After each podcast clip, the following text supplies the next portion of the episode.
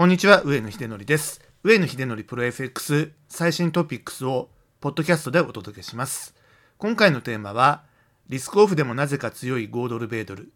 RBA が利上げ否定でも着々と織り込み進むということになります。RBA というのは、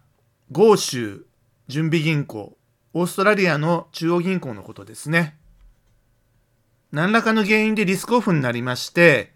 アメリカの株式ですね、これが売られるということになった場合、為替というのはですね、5ドルが売られるという反応になることが多いです。5ドルというのが世界の景気に非常に敏感な通貨であるというふうに目されているからということなんですけれども、リスクオンになれば5ドルは買われるし、リスクオフになれば5ドルは売られるというのがですね、これが一つの方程式のようになっております。で実際にそういう値動きをするんですが、例えば2月17日の木曜日にルガンスクというですね、ウクライナの東側にある地域で紛争が起こったということが明らかになりまして、この時に株価が急落してですね、5ドルも下落しましたということで、リスクオフの反応になりました。もちろん、ウクライナ問題なので、ユーロもかなり売られたってことにはなってるんですけれども、株価に一番連動して売られたのは、やはり5ドルという、そういう性格があります。もう株が急落するとですね、反射的に5ドル売られてしまうという、まあこういう脊髄反射的な相場っていうことになってるんですが、最近の5ドルはリスクオフで下げてもですね、戻りがすごく早いんですね。ですから、今後もですね、その5ドルを売るってことは本当に正しいのかどうかっていうことを考えていきたいというふうに思っております。5ドル米ドルという通貨ペアを考えたときには、豪州と米国の利回りの格差でですね、金利の格差で相場が動いていくというのがですね、これ理論的な考え方ですよね。ということで、ブログの方には、米国の10年債利回りの推移と、豪州の10年債利回りの推移、それぞれ冷やしでですね、チャートが貼り付けてありますので、まあ、あまりこういう10年債利回りチャートとかっていうのはですね、一般的ではなくてご覧になったことがない方もいらっしゃるかもしれませんが、ぜひじっくり見ていただきたいというふうに思っております。まずは米国基準で比較しますけれども、アメリカ2021年8月4日につけた米国10年債利回りですね。安値1.1 1.127%ということです。そして、来月に利上げを控えているところで2月の10日にですね、アメリカの消費者物価指数が発表になりましたね。これが40年ぶりの高水準ということがありまして、インフレが進んでいるということで、アメリカの金利がまた上昇していきましてですね、翌日2月11日にですね、2.061%ということで、この6ヶ月間で0.934%上昇しているということになってます。まあ、それはすごい急騰だなというふうに思うわけですが、では、豪州の方はどうなってるかということなんですけれども、豪州10年債利回りの方のチャートもご覧いただきたいんですが、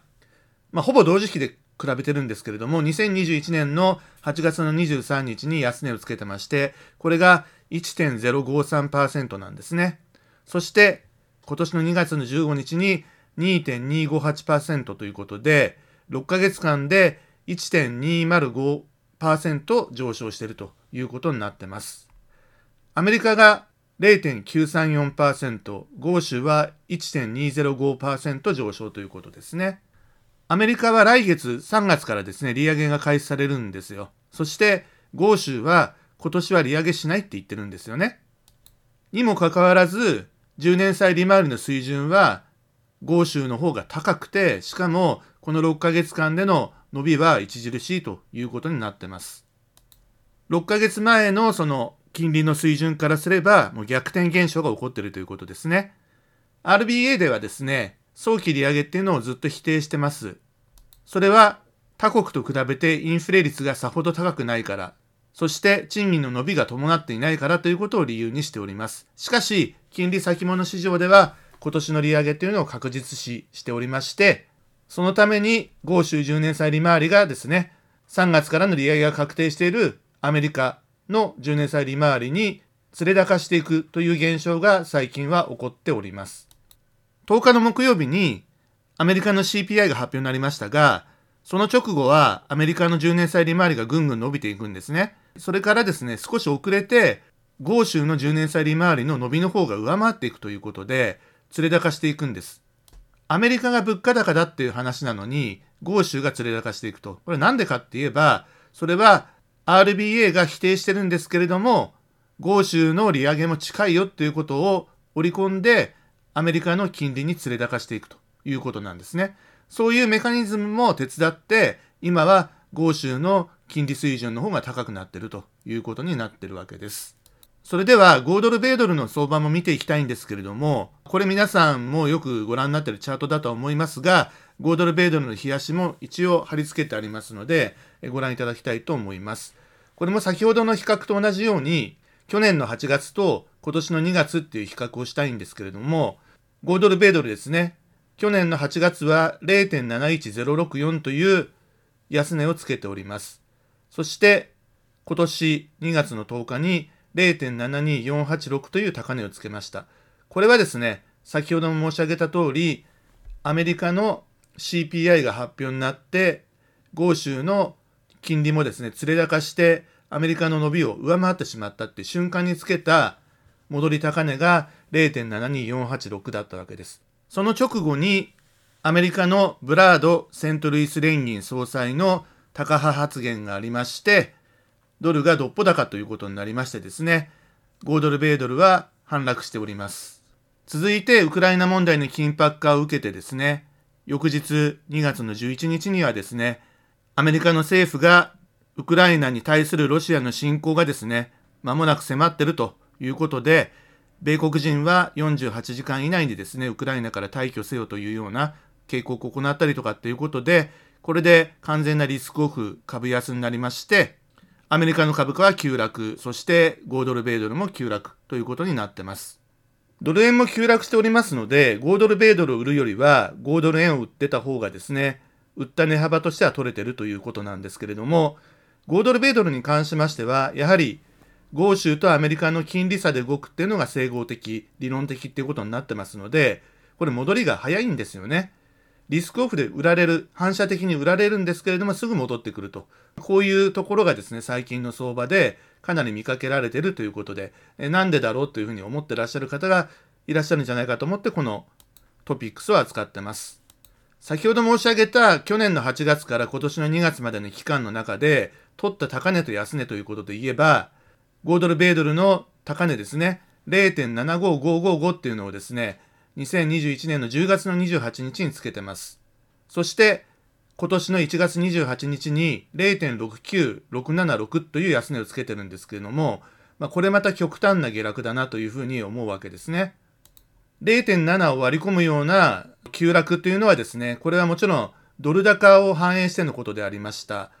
1月28日に安値を取ったというのは、その前々日1月26日に FOMC の終わった後にですね、パウエル FRB 議長が超高派発言をしましてですね、ドルがどっぽ高になったからということが影響してるんですね。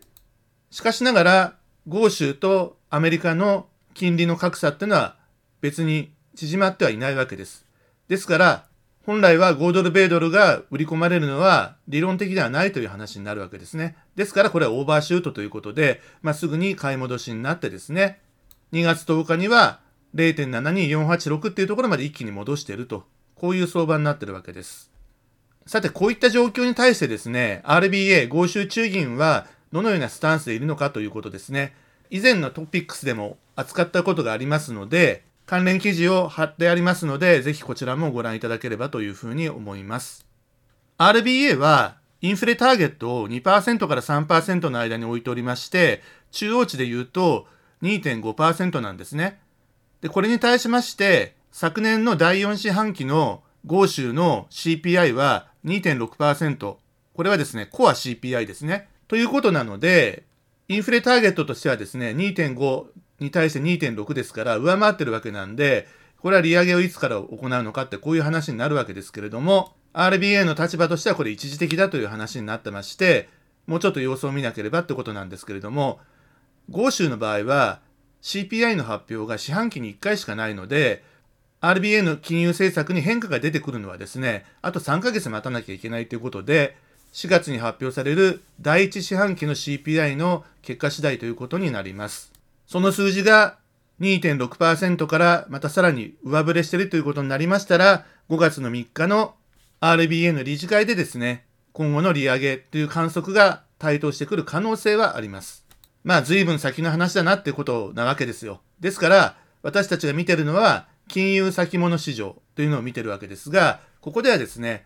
今現状の政策金利は史上最低の0.1%まで下げてるんですけれども、これをですね、今年中に0.75%まで利上げを見込んでいるというのが、マーケットの織り込みということになってます。というわけで、RBA のスタンスに関わらず、豪州の利上げ期待は非常に高まってるっていうことなんですね。その期待に従ってですね、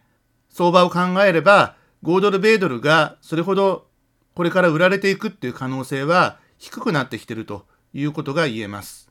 そういう中で株価暴落のリスクオフで5ドル売りの方程式っていうのは今後も通用するのかどうかっていうことなんですけれども、初動としてですね、5ドル、米ドルが売られるのは慣例的には正しいというふうに私は思います。実際にウクライナ情勢の悪化でですね、5ドル、米ドルはアメリカの株価先物の急落と連動して売り込まれているっていうこともありますけれども、しかし反発も早いんですね。結局すぐに行ってこいになってしまったということなんですね。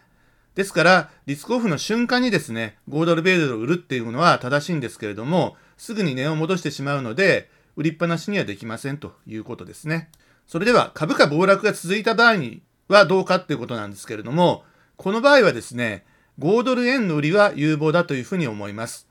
なぜならば、株価暴落が続くっていうことになりますと、これは例えばリーマンショックみたいなパニック相場が来た場合ということなんですけれども、これはですね、本質的には持続的な円高にかけるポジションだということがありますので、まあドル円を売っとけばいいんじゃないかなというふうに思ったりもするんですけれども、それよりももっとレバレッジがかかるというか、同じ方向で下落していく5ドル米ドル売りっていうですね、スタンスとクロスに考えればですね、5ドル円を売れば一番有望じゃないかということになりますよね。